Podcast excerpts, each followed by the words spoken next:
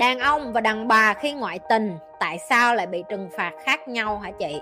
Câu này hay nè. Chị nói thiệt với em là chị không thể trả lời được cho em là nếu như mà phụ nữ cũng được cái quyền đi ngoại tình như đàn ông thì phụ nữ có lộng hành như đàn ông hay không.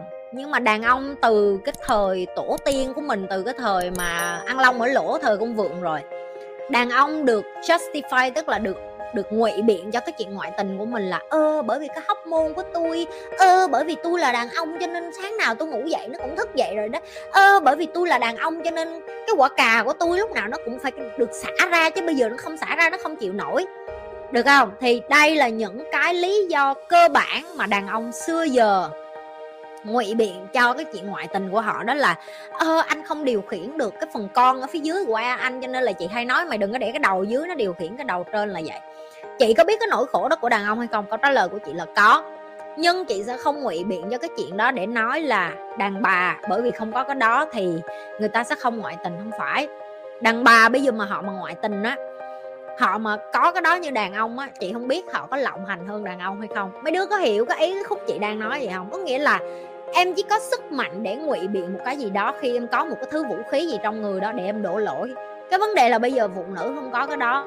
Vậy phụ nữ đi ngoại tình bởi vì cái gì? Ờ, bởi vì ảnh không có chăm sóc đủ cho em, bởi vì tình cảm của ảnh không có chăm lo đủ cho em, bởi vì cái chuyện giường chiếu của ảnh bị yếu sinh lý. Tức là tụi nó sẽ tìm những cái đó để mà cảm thấy nhục nhã là ờ tôi là phận phụ nữ, Um, tôi cũng cần mấy cái đó. Mọi người cứ đem cái đó để, để đàn ông được đánh giá cao còn tôi không được đánh giá cao chẳng hạn. Phụ nữ nó sử dụng mấy cái gọi là nhục, mấy cái gọi là xấu hổ để mà nó ngụy biện cho cái chuyện ngoại tình của nó. Còn đàn ông là nó sử dụng cái chuyện là ơ bởi vì tôi có cái của nợ đó cho nên tôi phải đi ngoại tình. Nhưng đối với chị không có cái giới tính ở đây, nó chỉ có một cái duy nhất, đó là con người. Và là con người ai cũng nói dối hết, được chưa? Và khi em nói dối để mà em đạt được cái mục đích cá nhân của em, đó là cái sự lựa chọn của em. Ngày hôm nay em về nhà, em gặp cái người bạn đời của em, được chưa? Em có em có thấy cái người bạn đời của em á, như cái cách ngày nào em cũng gặp họ theo kiểu săn đón, tức là mày mặc đầm thiệt là đẹp, trang điểm lung linh vô, mặc váy đẹp như chị Nhi vậy nè, xong rồi ngồi nói chuyện đông đông đưa đỏng đẹo, hay là mày về nhà với một cái con thân tàn ma dại, tóc tai bù xù, em nói em mệt quá, em bán hàng cho quỷ khách đó, em nổi điên quá anh ơi. Rồi xong có thằng thanh niên đi về cũng vậy, ờ, hôm nay anh mệt quá em ơi, thằng sếp nó chửi anh nữa anh bực quá. Hay là em về nhà người ta với một cái tư thế hồ hởi theo kiểu là ô hôm nay em sao rồi, có mệt không, em muốn đi ăn cái gì không, anh dắt đi, ăn chè không, ăn chè Thái không, anh dắt đi ăn chè Thái, hay là em muốn ăn ốc, hay là mình đi ăn bạch tuộc nướng đi em. Tụi mày có bao giờ nói chuyện với bồ của tụi mày vậy không? Không.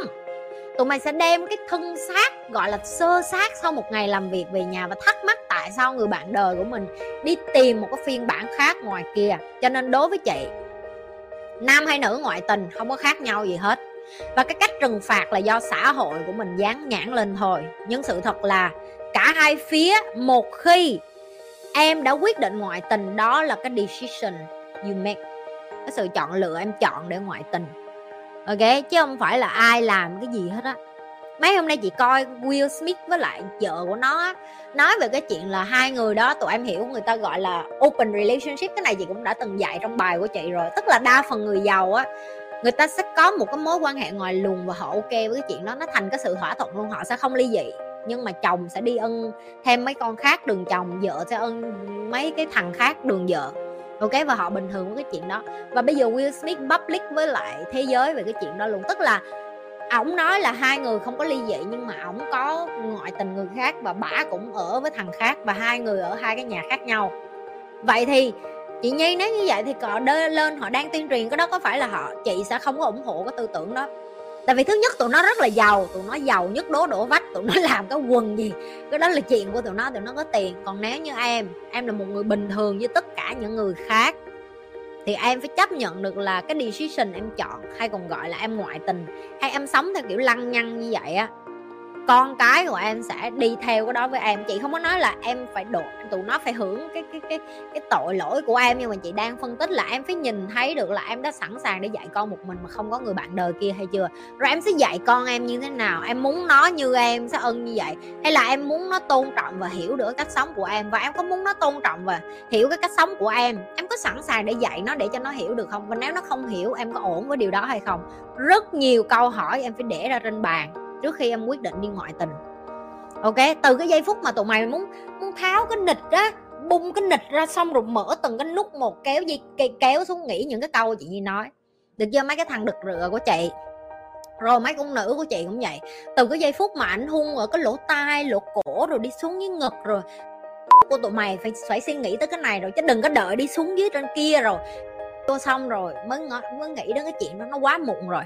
Và thậm chí từ cái tư tưởng của em mà ngay từ trong giây phút em nghĩ đến cái chuyện là mình đi gặp một ai đó ngoài chồng mình, ngoài vợ mình, là em đã bắt đầu xác định là em xạo và em muốn đi ngoại tình rồi. Được chưa? Đừng có nghĩ đến cái chuyện là ư chị em lỡ, em lỡ yêu, không có cái lỡ gì hết á. Ok, mày đã xác định trong đầu mày trước khi mày đi tìm kiếm một cái mối quan hệ rồi, không cần phải ngụy biện được cho mấy đứa. Được chưa? Chúng ta lớn với nhau rồi. Được chưa? Nhớ nghe không? Trước khi tụt cái quần, trước khi mở cái nịt, nghĩ cho kỹ. Ô, oh, mấy triệu ly dị. Ô, oh, tiền nuôi con. Ô, oh, cái nhà phải xẻ làm đôi. Ao, kéo bà tia xuống xí xí nữa. Chết m... con này nó có bầu. À, nuôi thêm hai ba đứa con nữa. À, cái cờ của mày nó có lên chừng nào nó cũng đi xuống. Được chưa? Tin gì không? Rồi mấy con đàn bà cũng vậy.